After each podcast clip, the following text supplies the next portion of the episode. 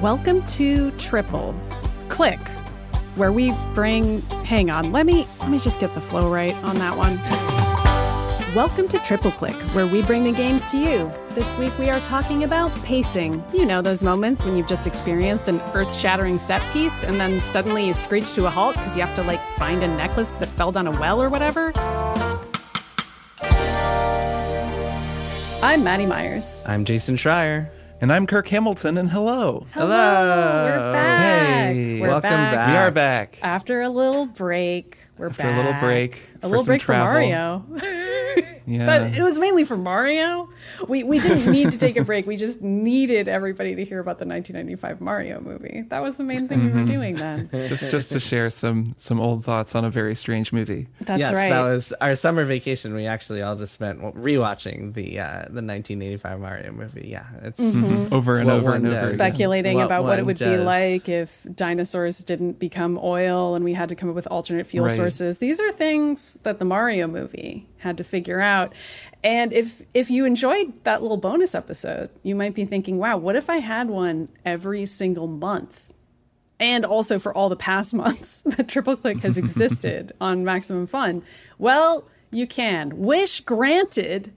Just go to maximumfun.org slash join and you can become a member and get access to all of our monthly bonus episodes where we talk about movies and video games and TV shows and our personal lives and goodness knows what else. This month we're going to record a bonus episode of Beans Cast where we spill the beans about Succession, all four seasons of a thrilling show with twists and turns and terrifying import for the media industry, at least in the in fiction universe of Succession, but also maybe kind of real life because it's like sort of based on the Murdoch family and other things.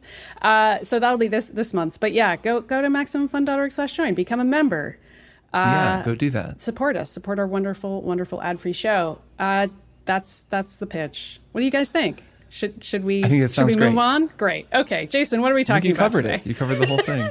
Before we get into the episode, Kirk, do you want to tell everybody where you've been for the last two weeks? Oh man, yeah, I've been in Australia. I visited Australia. Down Um, under. I was I was actually flown to Australia by the hosts of this wonderful Australian podcast, Chat Ten Looks Three, Annabel Crabb and Leigh Sales, who are personal heroes and now just friends. They're not just my buds. We went and hung out in Australia, which is very cool.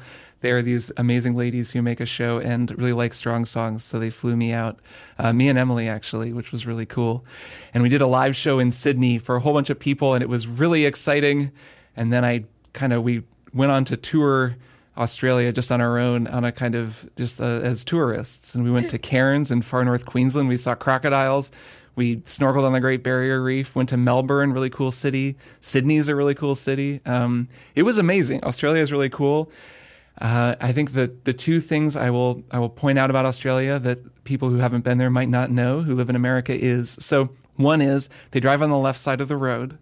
And as a result, of course, you know, you, you would imagine, okay, yeah, the, the, you know, steering wheel is on the other side of the car and all of that. But also when you're walking as a pedestrian, everybody walks on the left side, I which know is, it's so weird. it's very hard to adjust to. So that was one thing. I, I've only been to the UK, but had the same experience. Same, I would imagine it's where the same. I just same, that yeah. and also looking both ways when you cross the street. I would just Yes. look both ways repeatedly and be like, I don't know, I don't know where the cars are coming from. Yeah. They could come from any direction. It's weird. So, can you make rights on red or You lefts can. on You red? can make Is lefts the on right- red. lefts on Everything red, is that backwards. It's yeah. so and yeah, weird. we felt in constant peril as pedestrians because Yeah. you're never looking the way you should be looking. Uh-huh. So there's worst. there's that, and then one other pervasive thing that I noticed is that when you are getting food at a restaurant, instead of saying for here or to go, they say have it here or take away. Mm-hmm. Always, it's have it here or take away. You say, oh, well, have it here. I'll have it here, I guess. and um, that is a, a little Australiaism. That sounds so casual. We'll have it here. It is. What about brekkie? Yeah, do they say brekkie? They say brekkie all the time. They do say brekkie. There's a lot of, you know, just terms for things, um, you know, like different types of sandwiches that have different kinds of names. You have to kind of deduce what things are. But man, I got to say, Australia is a wonderful place. Um, an amazing country. It is just really like I wanted to move there after after visiting. Melbourne is such a cool city, and they just I don't know they have a lot of uh, stuff figured out that we have not figured out in Way America. Way more kangaroos than we have, for one. We haven't Way- figured that yes. out at all. Way more kangaroos and crocodiles. I saw a spider that freaked me the fuck out. the biggest that spider I've ever sound seen in my life. No, that wasn't They good. got some real scary animals down there, right? They let all the scary ones. They have scary in. animals, but they have scary animals, but way fewer guns. So I ask you, which is the more dangerous country to be in? hmm. Anyways, um, I loved Australia. I am extremely jet lagged and feel crazy right now. So.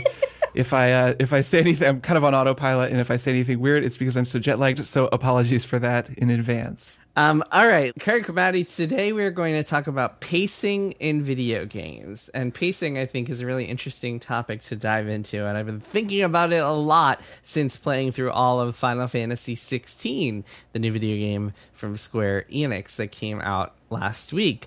Um, and so, what does pacing mean in a video game? And what even is pacing in a video game when you can kind of play at your own pace? What, what does that mean exactly? It's an interesting question. And I think it's something we think about a lot more when it's like when we're talking about big cinematic experiences, such as Final Fantasy 16, where you can't really play at your own pace. A lot of the pace is set to you by the game itself.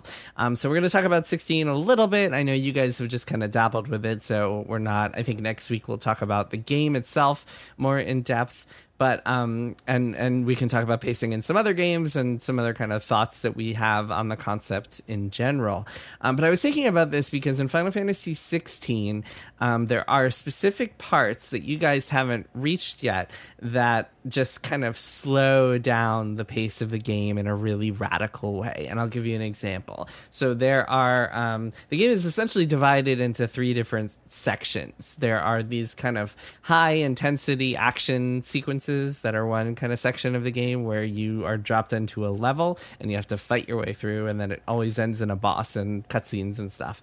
Then there are the more open world sections, which are kind of the um, big open fields and there's like a lot of you can you can revisit them and there's fast travel points and side quests and stuff and then the third is your hideaway which is your kind of home base in the game that you guys i don't think have gotten up to yet um, but what happens is these really these high intensity action sequences are always really cool. They're full of spectacle and big, uh, uh, big explosions and cutscenes. Cutscenes that uh, a a reviewer might call bombastic if they were using the word We would never incorrectly. do that here. Um, and in Never. fact, did I I saw quite a few reviews calling Final Fantasy 16 bombastic and in in a completely incorrect use of that term. But we won't get into that. We'll talk about the pacing instead. But um, so what happens is there's a lot of like momentum in those scenes, a lot of story developments, a lot of twists and turns and big action scenes and stuff. And then a lot of the times, what this game will do is it'll then just like create like like slam the brakes on the momentum train and be like and now you have to spend the next hour or so go doing like mundane side quests. Like there's one section where you have to go help this girl um named mid. Uh yes mid uh you have to go help her um uh, she's not mid though. Don't worry, she's not a mid character. Um, you have to go help her like assemble parts for some contraption that she's working on, and that essentially means doing like ten different fetch quests uh, in a row. Sounds pretty And mid to me, but okay. It does sound Yeah. yeah. I think the character isn't mid, but her what she asks you to do is pretty mid. And it got me thinking, and the reason I bring that up is because it got me thinking a lot about um, the purpose of pacing like that. And sometimes in some games the purpose is just to kind of artificially extend the length of a game, but uh, I think also sometimes it's deliberate. It's like we kind of we had you on this high of this big action moment. Your adrenaline is rushing, and we want to kind of take a step back and let you have a breather moment where maybe you're doing something that isn't quite as interesting or fun, but it's kind of a, a lull in the action. It's a little. It's a chance for you to to pause before you get on to the next big flashy scene. Um, and so I'm curious. I mean, have you guys experienced stuff like that in games? What are your thoughts on kind of like games that force you to slow down, even if that slowing down is also kind of boring? Um, have you guys dealt with that? What do you guys think of that concept in general? Well, I want to talk about Final Fantasy 16 a little bit more right off the bat because I I do think the pacing at the beginning of the game is very strange. And Kirk, I know you're far enough to have experienced at least some of the things that I'm going to refer to. So here's kind of my spoiler spoiler free Not super far, but yeah, go ahead. rundown of like the first couple hours. Uh, so you start out as an adult man, and then you get flashback to your youth, and you meet a bunch of teenage characters. You're a teenager, and you do a tutorial where you learn how to use your sword, and then you go back to being an adult again. I thought it was odd to start the game with that really short section where you're an adult, like super short, and then you're a kid for a really long time for like that whole tutorial. And at that point, I was like, just start me as a kid. I'm fine with it. I get that I'm gonna grow up later. I know I'm on the box and I'm an adult. I'm aware of how video games work. But it really weirded me out. And like, I, Jason, I, I kind of want to hear from you about like just the idea of flashbacks. I'm pretty resistant to them, and it's probably because I had a screenwriting teacher in college who told me that flashbacks should really be used sparingly. So anytime a video game uses time in an interesting way or flashbacks right out of the gate, I'll just immediately be like, why is this happening? What what is the decision here? Is this a game about time or is this just the game not knowing how to teach me how to use my tools and when when to introduce a tutorial is always something that's really hard to figure out how to do in a game. I understand like when I'm an adult Clive, I know how to do everything, so they need me to be a little little baby so that then it's not weird that I'm learning how to use my magic powers. But it it did immediately take me out of it. It did feel like hitting the stop, so hitting the brakes suddenly mm. in the way that you described, Jason. But maybe that's just me. Kirk, you look like you have thoughts on this. What do you think about flashbacks? Yeah, well, I think this was just, I think structurally the introduction to this game works similar to those in medias res yep. TV show or movie beginnings where you know, you start in the middle of an action sequence, something unbelievable is happening, somebody, a gun fires and you don't see whether they were hit, and then it cuts to, you know, three weeks earlier. I think that was the sense that I got from the beginning because it starts with Clive and his team in the middle of this unbelievable battle. I mean, really, it starts with like, basically a, a ripoff of the Balrog fight from uh, Two Towers, where these two giant gods are like fighting one another mm-hmm. and then it cuts to clive and as an adult and this incredible battle sequence where these huge creatures are fighting and you it's really exciting and like visually spectacular and i think by beginning the game that way, it just pulls you in with incredible spectacle at the very beginning. And then they flash back and they kind of cool things off. So they can be like, okay, here's actually who's who. Here's the relationship between Clive and his family. Here's the girl yeah. who's a ward that they're keeping. And you kind of get this slower pace. I mean, I get all that. I just felt like the beginning was so short that it was very weird. But maybe it's just me and I'm I'm crazy. I'm willing to accept that. No, I, I mean, I think the effectiveness is another question. I just think that that's what they were kind of going for was like to throw you into the deep end and show you a bunch of spectacular stuff mm-hmm. and then flashback. It's interesting with the tutorial question to the bigger question of pacing because they do uh, perform the tutorial as a training sequence where you're studying with the kind of head knight and he's actually showing Clive how to do his different moves. And then it's kind of revealed over the course of the fight that actually Clive is a really good fighter and he's just been like promoted to the best position. So he doesn't even need to be having these things explained to him.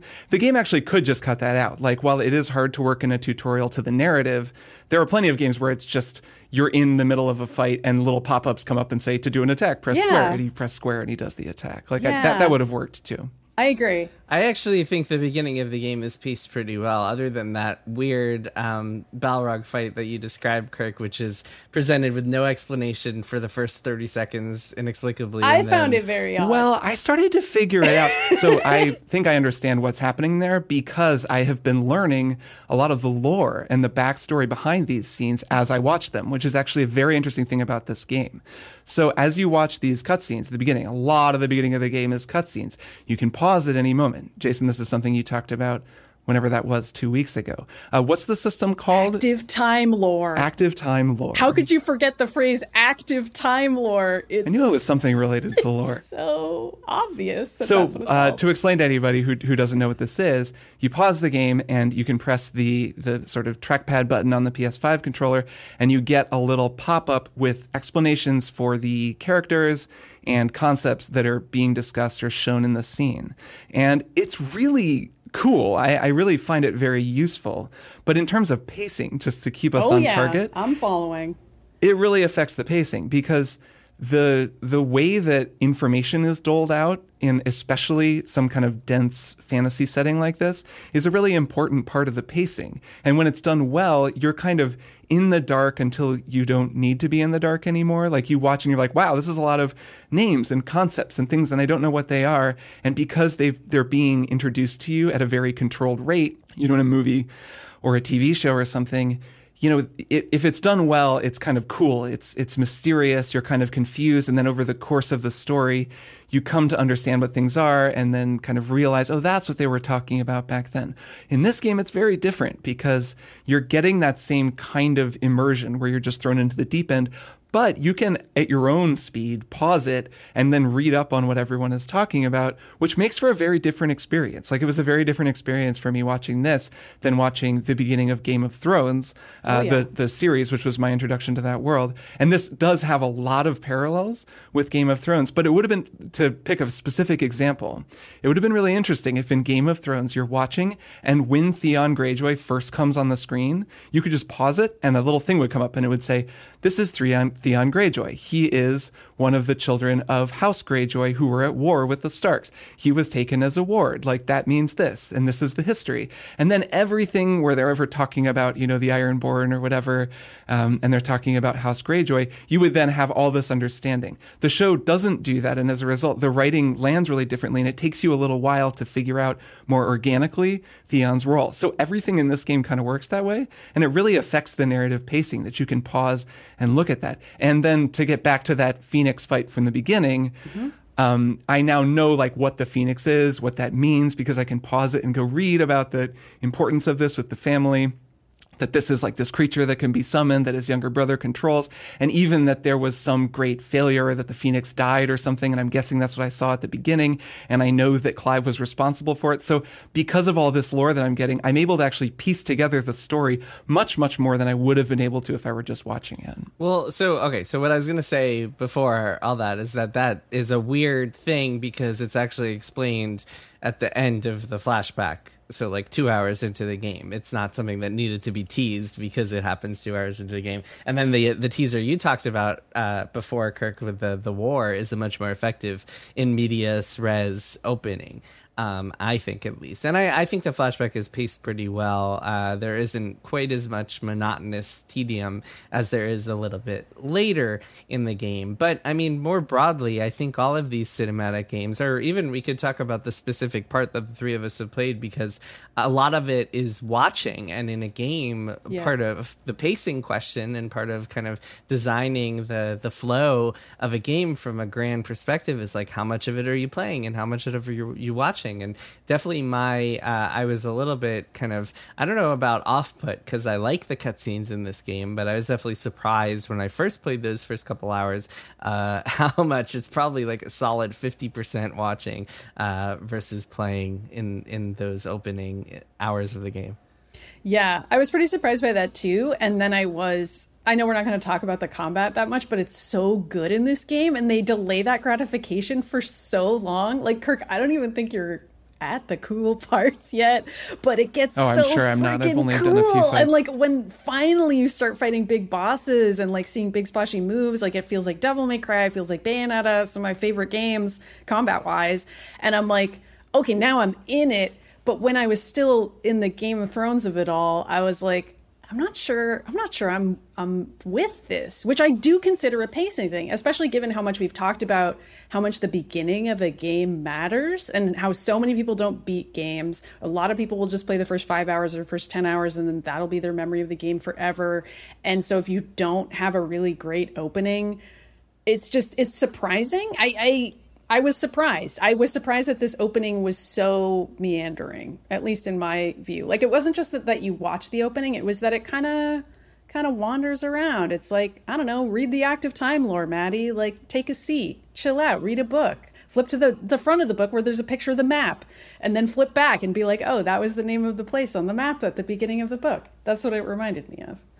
Yeah, there's this interesting pacing question, or the fundamental pacing question for video games is how do you control pacing in yep. an artistic medium where the player has so much control?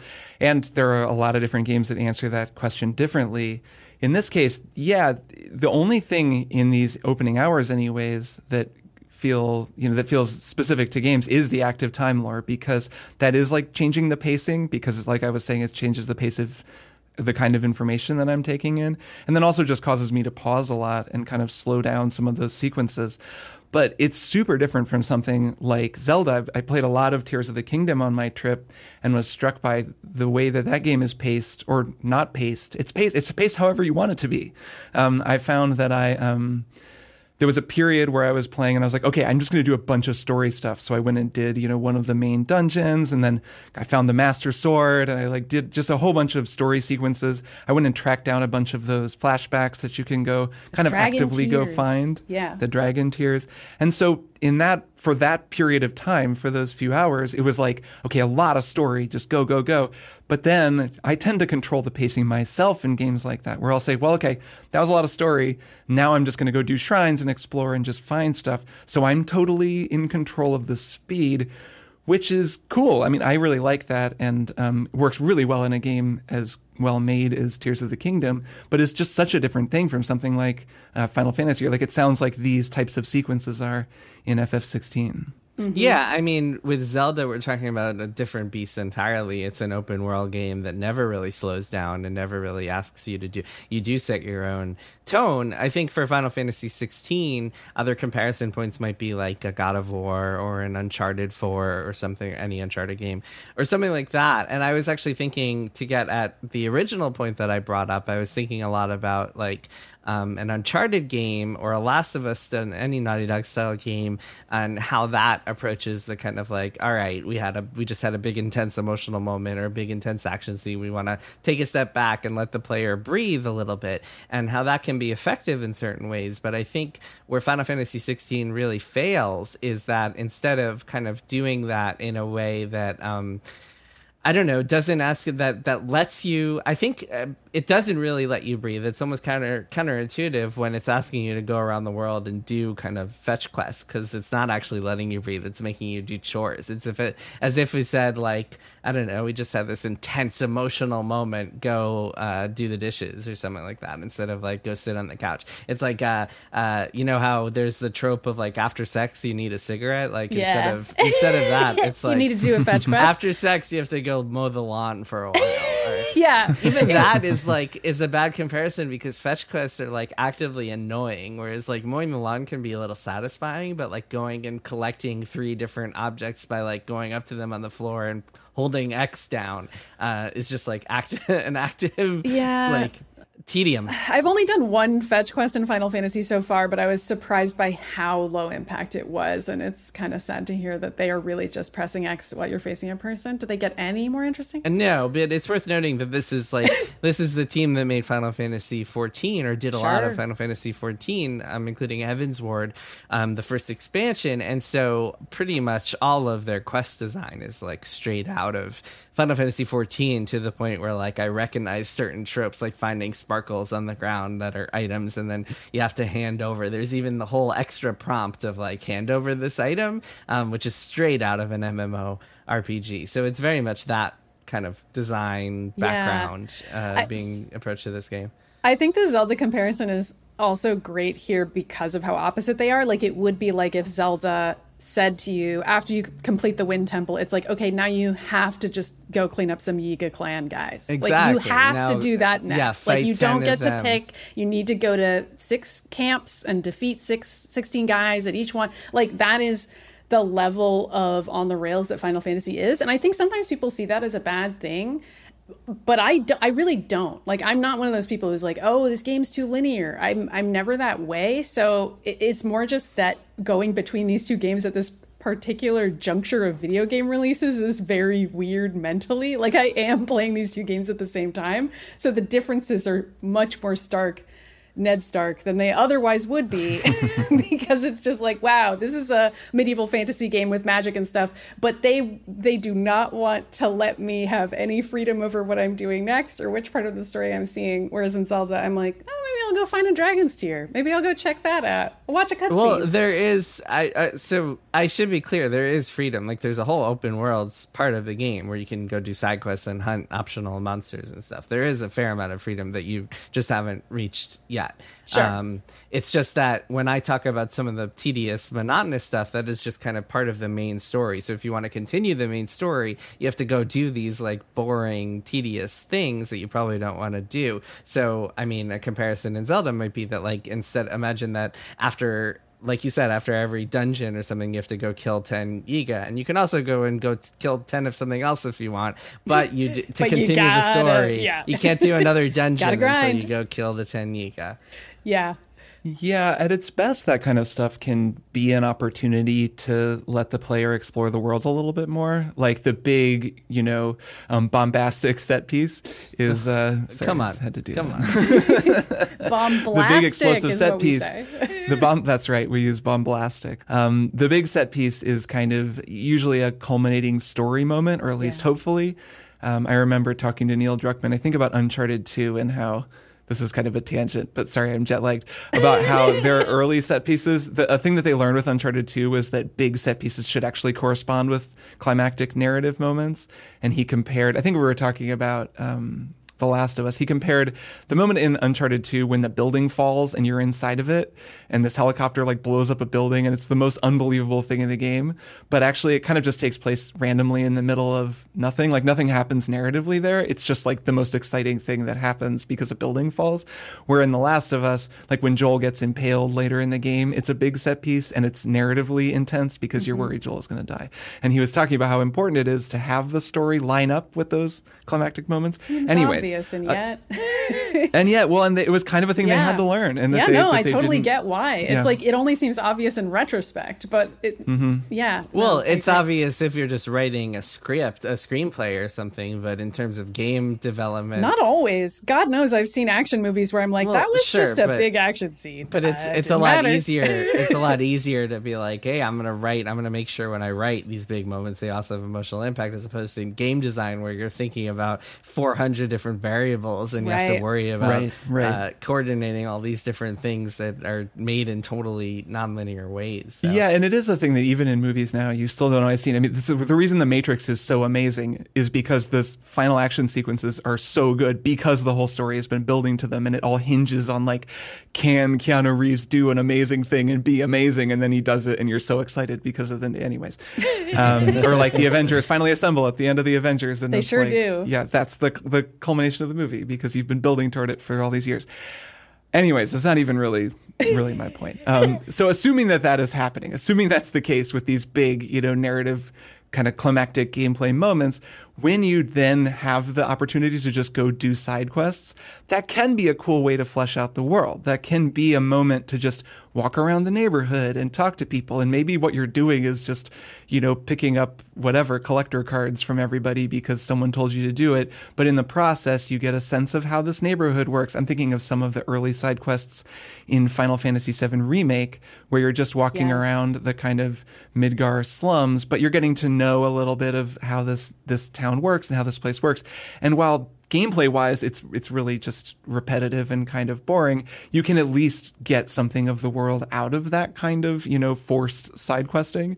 And um i'm i don't know whether ff16 does it exactly the same way but that approach can work. It's just that sometimes it it also can feel like if the if the narrative part isn't there or the world building part isn't there then there's really just no point at all and it feels it feels kind of pointless. Well, so my question to you guys is do you feel like when you're playing this game and it has this big spectacle, this giant set piece, or like even a big heightened emotional moment, like someone just died or something, do you feel like after that you need to take a breath and do something that's kind of like flat and, and dull? Do you need that cigarette afterwards? Or do you feel like a game, a, a story can just keep propelling itself from moment to moment? Um, like Yeah. from from high octane moment to high octane It depends, right? I mean, like a game like Bayonetta can just sort of go from climax to climax, right? Yeah. Like some It games can, do it. it can, and it does, and that's sort of the joke of it. I feel like also the games I think of that are constantly high octane are very stressful to play. Like they're like horror games where it's like, oh, Leon Kennedy only barely scraped out of this, but oh my god, there's another guy, and like you think you finally can take a breath, but then like a guy's exploding into spikes.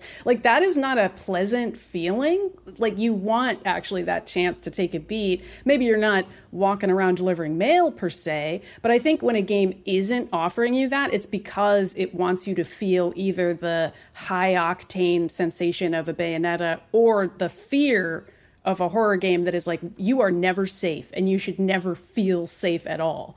But yeah, in an RPG, I'm like, yeah, I just want to vibe and deliver some mail for a second. I just want to get to know these. Right, I think that kind of pacing can be good, and even outside of role playing games, uh, uh, Modern Warfare is a good example where you play through this really harrowing sequence where you are killed in, you know, your character is killed in a nuclear explosion, and then the Chernobyl sequence follows it, which is this really intense sort of sneaking cat and mouse thing that is just at a very different level than the like pitched firefights you were just in. I think that's a, an example of really good pacing where there's like a super intense climactic moment followed by not something boring, but just a release, something that lets you sort of relax in the way that I think great films, and it's something that Naughty Dog is very good at, those kinds of linear games, when they're done right, they give you those moments to breathe. I think it's something The Last of Us actually did really well. Mm, yeah, I think the important part of that is not being boring, is giving you that chance to Right, breathe right. without like making you feel like why am I doing this right now? Like this is a waste of my time. I'm kind of realizing that a lot of those quote unquote boring segments in games that I like feel a little bit like a carnival. And I don't mean in the exciting sense, I mean in the like walk around. There's little tiny diversions everywhere you mm-hmm. look. Like the beginning of Tears of the Kingdom kind of feels that way. It is technically a tutorial, but it's like a specific sky island where there's only so much you can do. There's kind of a linear circle you have to walk around in, but you can do it in the wrong order. And God knows I did. And you can discover things in the quote unquote wrong time. Or like the beginning of Bioshock Infinite, not a game I like, but a beginning of a game that I think is really strong. Literally a carnival. You're walking around, you get to know the world and the setting super well. And Final Fantasy VII Remake also feels kind of carnival ish. You don't have to take mm-hmm. every side quest, but just the experience of walking around that setting and seeing people in the ramshackle houses tells you everything you need to know. Even if you don't talk to anyone, you're still getting that vibe and that storytelling through just the environment that you're exploring. But that environment has to actually be interesting to explore, or else what is going on, you know? Yeah, and I think an interesting comparison to that is a game like Red Dead Redemption 2 that goes pretty far beyond the amusement park thing, or at least it takes the amusement park idea to such an extreme level of immersion and design that it doesn't really feel like you're walking through an amusement park. Sometimes it really just feels like you're walking through this digital world. And it and yet it does the same thing with pacing, or it allows you to do the same thing where you play through a story mission and then you can just chill out and walk around and do really mundane stuff in that game. But because it's presented so immersively, it actually feels really great. It feels like a nice contrast in pacing. And um, just the act of walking through the world feels like really distinct and gives you a lot of dis- distinct experiences. I think that's a really good comparison point that I hadn't thought of. Red Dead 2, because there are a lot of parts of that game that, like one might say, feel boring or mundane, um, or uh, well, so mundane that they're boring. Um, and some things deliberately feel deliberate. At least I I read on it as deliberately feeling clunkier than um, they might in another game, whether it's like reloading a gun or like making coffee at the campfire, walking around in general, just like walking. Um, and I think that's really interesting because I really love that game. And I think that the detail helps, the way it looks helps, the way it feels deliberate helps, as opposed to something like 16, where, um, again, like I mentioned, you're just standing in front of a shiny thing and press X.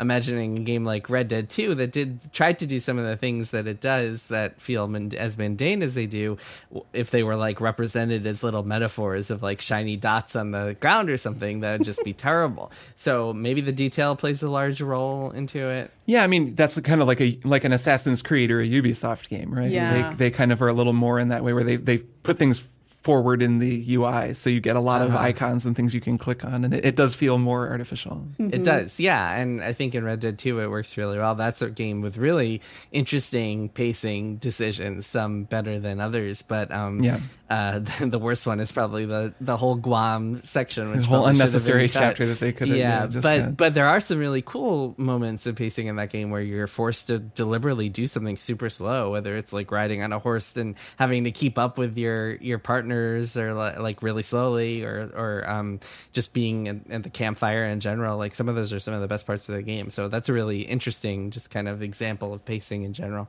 Um, so yeah, so Final Fantasy 16. Let's put a bow on this conversation by just talking a little bit more about some of the things it does at the beginning, because the three of us have all at least played that that opening section. We got to talk Um, about Clive's hair, right? I mean, just for the next five minutes? Is that. Yeah, please. Do you want to? Do you want to? Do you want to get with into it? I'm just- I'm get just joking. I'm just no, joking. please go ahead. If you I have, if you have thoughts on the pacing of Clive's we hair, could talk we could dive way deep into this next week i just i want to say i legitimately do like that all the characters in this medieval setting have really fantastic haircuts that mm-hmm. anime would hair. require very high level maintenance. That's actually something pacing wise that i would love if they included. If you were just like you need to style clive's hair every day. Like you need mm. to really spend some time with that hair wax. Like you need to just help him with his morning routine. Because goodness knows he spends a lot of time on it. And I actually feel like those kinds of gentle moments are what I like so much in Zelda, like cooking meals and like Link's putting on little different outfits and looking so excited about it. Like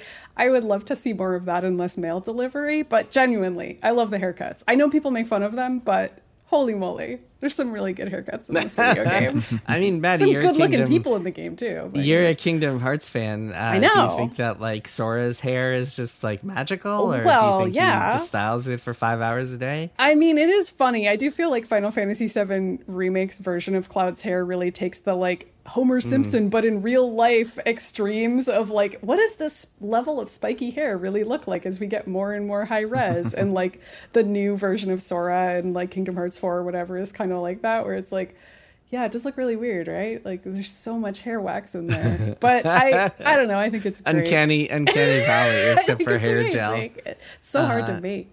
Uh-huh, yeah, uh-huh, Kirk, what uh-huh. what do you think? Do you have any final thoughts on the first hour and a half of Final Fantasy 16? Do you like the hair? Do you are you excited to get to the combat I mentioned?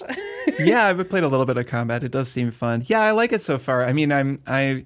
It is a special challenge to be as jet lagged as I was last night and try to play through the first hour and a half of this without. I was just falling asleep. I was dead on my feet trying to pay attention to what was going on, and I really did value the active time lore thing. Partly because I could just pause it and then I would kind of nod off, and then I'd wake up and then I would just look at everything and read. You'd be like, okay, this thing- character Jill are. is Theon Greyjoy. Got it. Back into the exactly. game. Well, and so and that is the that's my other thought. That's her is, backstory. uh, She's Theon. is no really and so many of this so many of the things in the game are just game of thrones things I, jason you said this a couple weeks ago when you were describing the game you're like it's super super game of thrones and i remember just kind of laughing and you were You don't, you don't realize how. The developers talked about that. Like that's literally true. Yeah. yeah, you don't realize just how much until you play. Right, you were leaving out specifics, but then when you start playing and it's like one woman is calling a guy her lion and Yep. the iron people and the yeah, there's a ward staying and he's like Jon Snow because There's his mother doesn't wolf. like him. She's like just like um, Catelyn Stark and Mm-hmm. and I was just like, wow, okay, this really is like they took um, Game of Thrones and just put it into a Final Fantasy blender. So then people are riding chocobos and there's huge fireballs everywhere and, and whatever, all these these big monsters stalking and they have great haircuts. Haircuts that would never be seen on HBO's Game of Thrones. No, no. So it's a really funny mix. I mean, it just it is it is. Uh, I find it beguiling and am intrigued. I want to play more. So uh, yeah, I'm enjoying Me it so far. Imagine if Game of Thrones made you like ha- stop watching for a while so you could go pick flowers. Go deliver mail. Yeah. Yeah. Makes sense. It's yeah, it's Sure. interesting. Game of Thrones is a great comparison point in many ways, but just in terms of pacing, I mean, there are very few moments while watching Game of Thrones where you're like, "Man, this is boring. I wish they would cut to something else." Whereas in know- a game, uh, that happens a lot. The first season of Game of Thrones, though, that's a little. It's a little more like this, where it starts pretty slow, It's and slow. and it does. It really takes up until Ned Stark gets beheaded at the end of season one, where suddenly everyone was like, "Whoa, okay, this show's not messing around. This is a very different thing than I thought it was. Yeah. It takes a long time. I think there probably were people who started Game of Thrones and were like, this is really boring. I'm I'm out. Yeah, I, I mainly was comparing it to the books actually in my head because I'm one of those really cool people who read the books way before the show was even greenlit. So oh, I'm, so I is just gotta be I think that the two of person. you both are. Yeah, I think I think so, right? Yeah. So the books start Many, pretty many years slow, and also the books just don't explain anything to you. Like there's no active time lore with George R. R. Martin. And I was thinking about the opening. Well, there is a glossary in the back It's that essentially is the active time lore. It's true, just a and little- that not quite yeah, as that's that's me flipping back and forth. That's Mm-hmm. essentially what active time lore is. Yeah, but I remember reading a Game of Thrones and just being so lost for the entire beginning, but just enjoying feeling really lost. And this game just doesn't do that. It holds your hand so much more than George would ever let any reader do and that is just such a key difference both in terms of just pacing and pure comprehension. Like the game just by including something like active time lore and also really guiding you from set piece to set piece like that is the final fantasy of it all that is the peanut butter mixed with the chocolate of game of thrones. Like it is it is so different to have something that is holding your hand as opposed to just being like deal with it. There's White Walkers. What are they? I'm not going to tell you. You might find out in like 600 pages. And even then, you might still kind of be like, what are they? And like, there's a wall. And who is Jon Snow? What, what even is his deal? Like, it takes, I don't know, multiple books for you to really know. And that's just how those books are. So yeah, I'm very. Uh, I'm looking forward to talking about this game with both of you, and you both had a chance to play. yeah, we got to play more. um, in the meantime, uh, we will take a break from this high octane action conversation by actually taking a break. Um, it's time for a cigarette break, and then we'll be back for one more thing, for more high octane, one more thing. Oh my gosh, hi, it's me, Dave Holmes, host of the pop culture game show Troubled Waters. On Troubled Waters, we play a whole host of games, like one where I describe a show using a limerick, and our guests have to figure out what it is. Let's do one right now. What show am I talking about? This podcast has game after game and brilliant guests who come play them. The host is named Dave. It could be your fave, so try it. Life won't be the same. Uh, a big business starring Bette Midler and Lily Tomlin. Close, but no.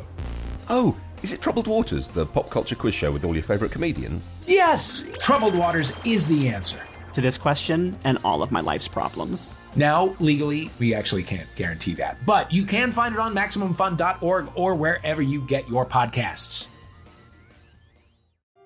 J. Keith, do you know what I love more than the trivia, comedy, and celebrity guests on our podcast, Go Fact Yourself? No, what, Helen? Sharing all of those things with an actual audience. A live audience. Woohoo! Well, lucky for you listeners, Go Fact Yourself has brand new episodes featuring live audiences cheering on guests every month. And we still have all of our Zoom episodes with contestants and experts from around the world. We can truly have it all. Yay! You can hear it all twice a month, every month on MaximumFun.org or wherever you get podcasts. yeah, no excuses. So if you're not listening, You can go fact yourself.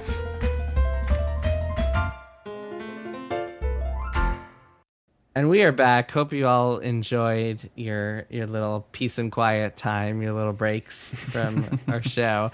Um, let's get into one more thing. I will go first. Um, I'm not doing anything that interesting that I can talk about just yet, but I do want to talk about a news event that happened that we uh, didn't wasn't worth dedicating an entire episode to, but did have a couple of interesting moments, which is the Nintendo Direct that hit last week that had a bunch of fun stuff that I want to get into a little bit. Um, I was excited personally about a couple of things, like a remake of Star Ocean 2, which is a game I played growing up, and I'm very curious to see what that remake looks like.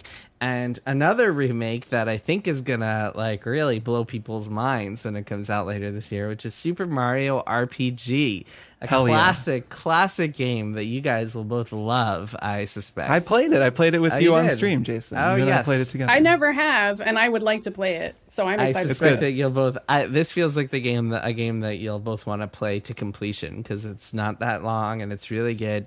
the The thing that's most impressive about this game, which is essentially like um, a Square Nintendo collaboration in 1996 that like mixes uh, Mario characters with turn based combat.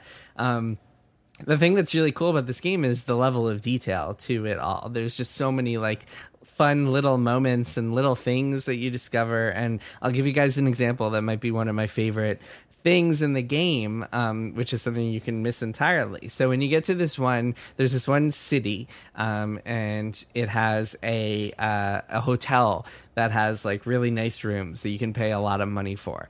Um, and there is a way to book one of these rooms and uh, not have enough money to pay for it. I think they bill you afterwards or something like that. This is me speaking on memory, and I haven't played this game in a long time. So bear with me if I get any small things wrong. But essentially, you can be in this situation where you book this room. It's really nice. You stay in there. It's like an inn, um, and you have a great night. And then you come out and you can't pay for it. So what they do is they make you pay for your stay by going and working for the hotel and doing dishes and stuff. And you have this ridiculous cutscene that plays where you're just like doing work for the hotel, and then it's done. And that this this there's no reason for this to be in the game. It's totally optional, totally unrelated to anything. You can just wind up like in indentured servitude for this fancy hotel in Super Mario RPG for some Great. reason. Good. Love it. Um, this this game is just full of tiny little secrets and details. There's like an optional boss who's really cool that I'm very curious to see how the remake handles it. And it just like my mouth was dropped when I saw how cool the remake looks. So I can't wait for that one. And then the other thing that we're definitely all going to play later this year is Super Mario Brothers Wonder, a new 2D Mario that looks absurd. I mean, did you guys see the trailer for this game? Holy crap, it looks amazing. yeah, I did. I saw the I saw the elephant Mario. That was all I needed. cute. to see. Elephant Mario. oh my Mario goodness. is good stuff. I love him. um, Elephant Mario and also drug tripping Mario. Like you, you get a power up and then the world goes crazy. Um, it just looked incredible. It just looked like so much fun.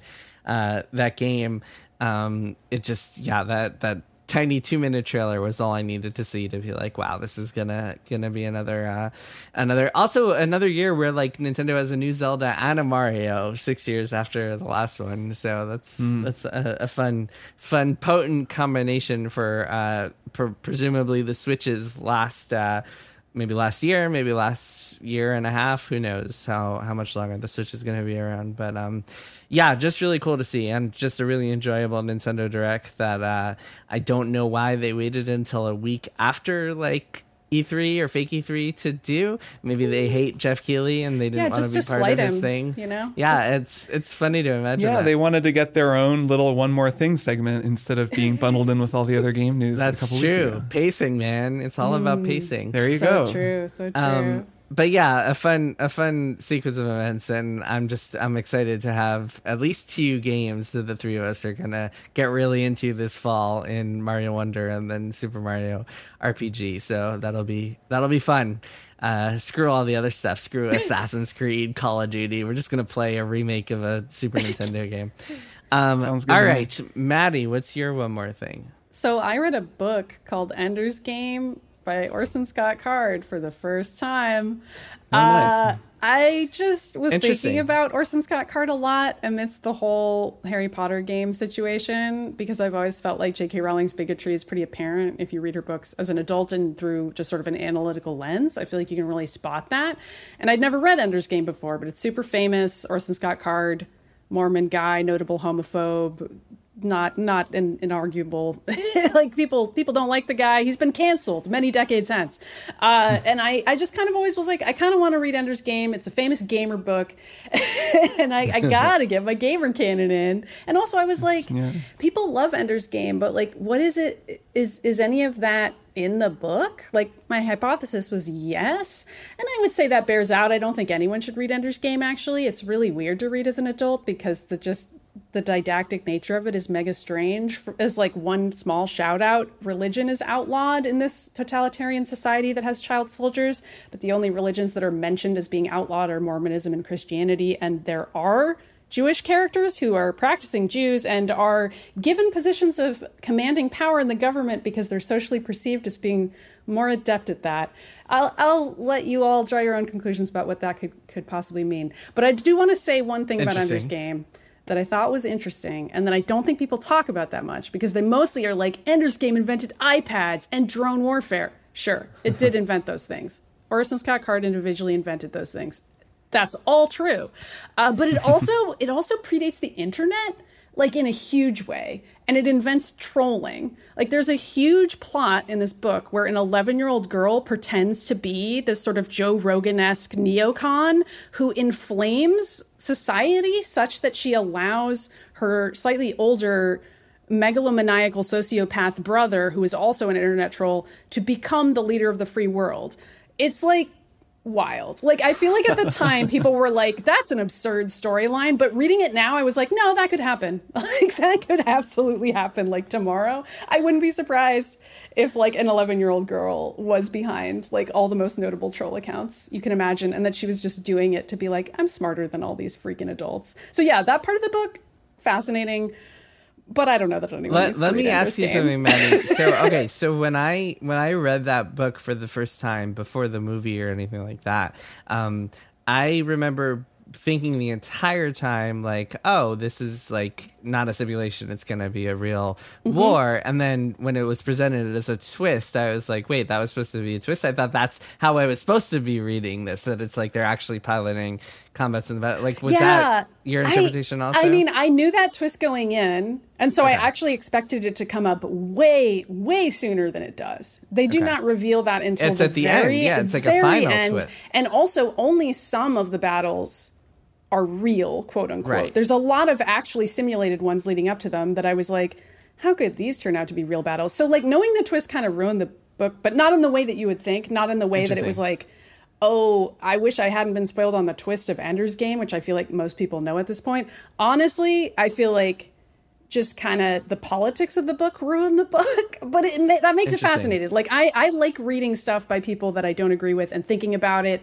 I read Atlas Shrugged as an adult, loved critiquing it. Like I, I like doing things like this, so I recommend it if you're that kind of weirdo. But otherwise, I think it's a really weird book, and it's kind of, it's kind of strange. You don't need to read it. I don't know.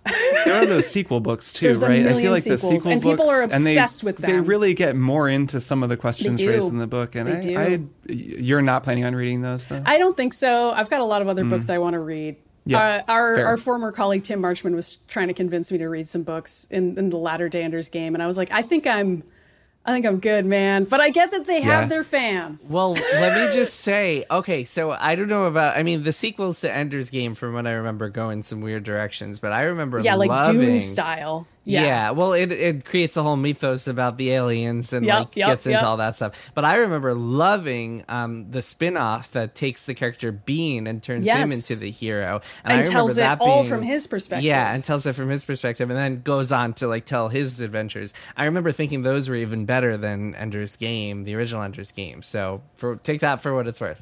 Yeah, I think it's I think it's kind of tough to get on board because just the ethos of the book is so Uh-huh. clear and I think if you're a kid reading it, you can ignore that stuff way more Yeah, easily I was and a just be like this is a these. fun exciting book, but when you're Yeah. an adult you're like this totalitarian regime doesn't really add up. There's like some weird shit in here. I don't know. But like that can be fascinating too if you like thinking about that sort of thing and about how people's political ideologies end up in the fantasies that they think are interesting. And uh, yeah, so Ender's Game. It's a it's a book about a gamer who became a killer.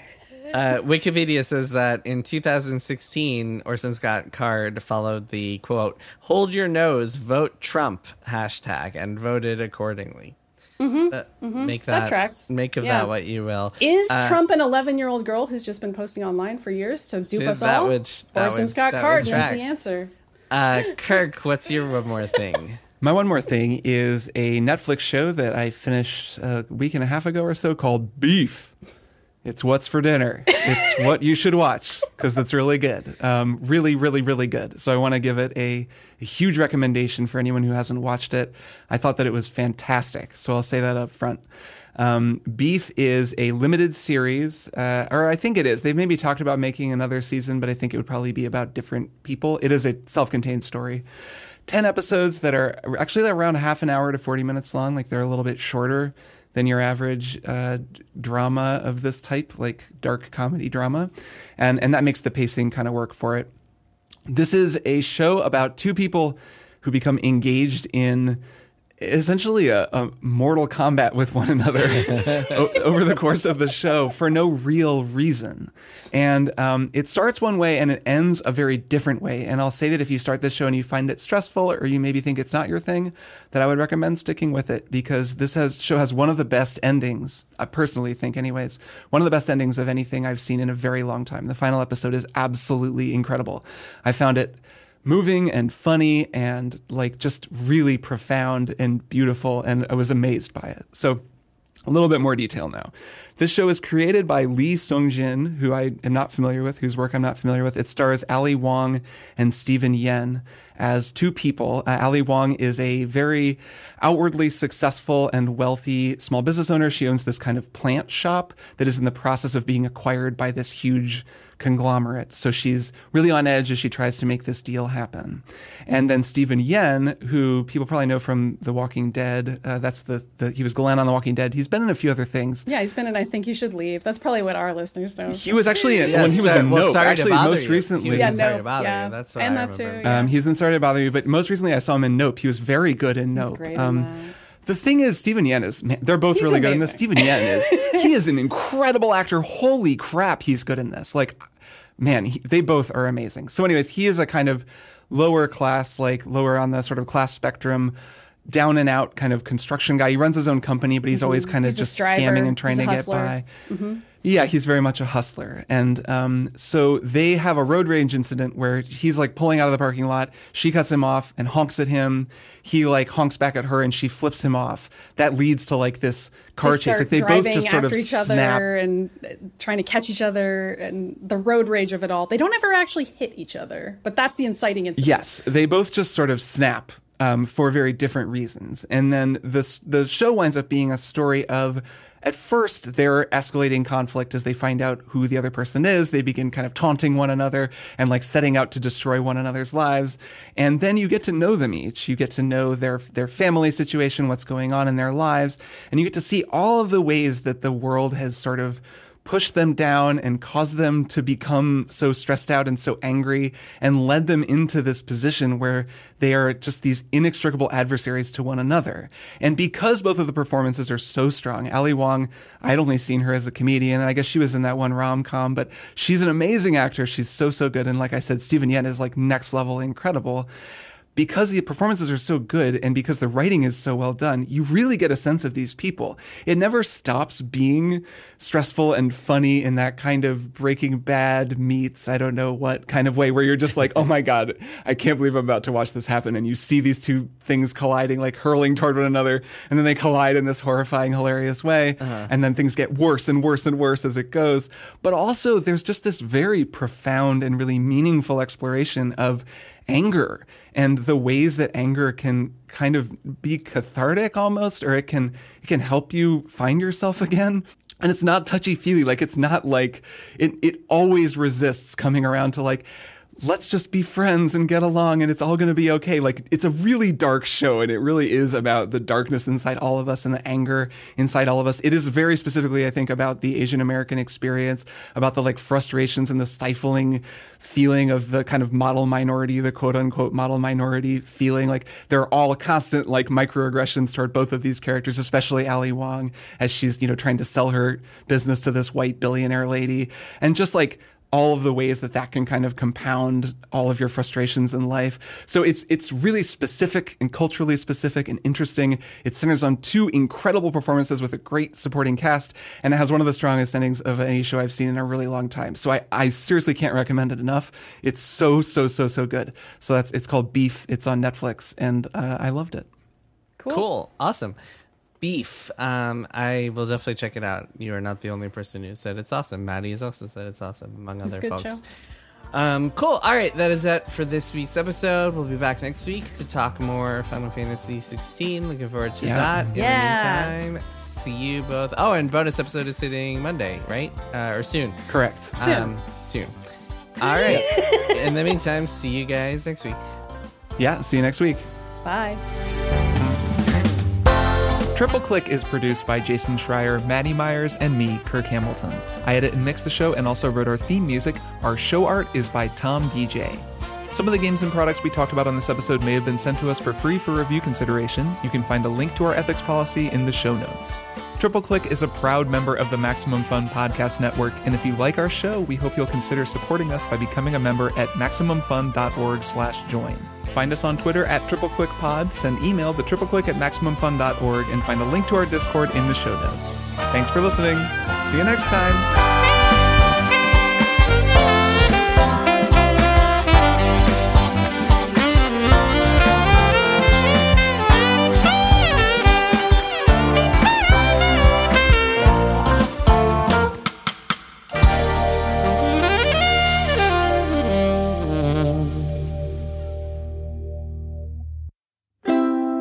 MaximumFun.org.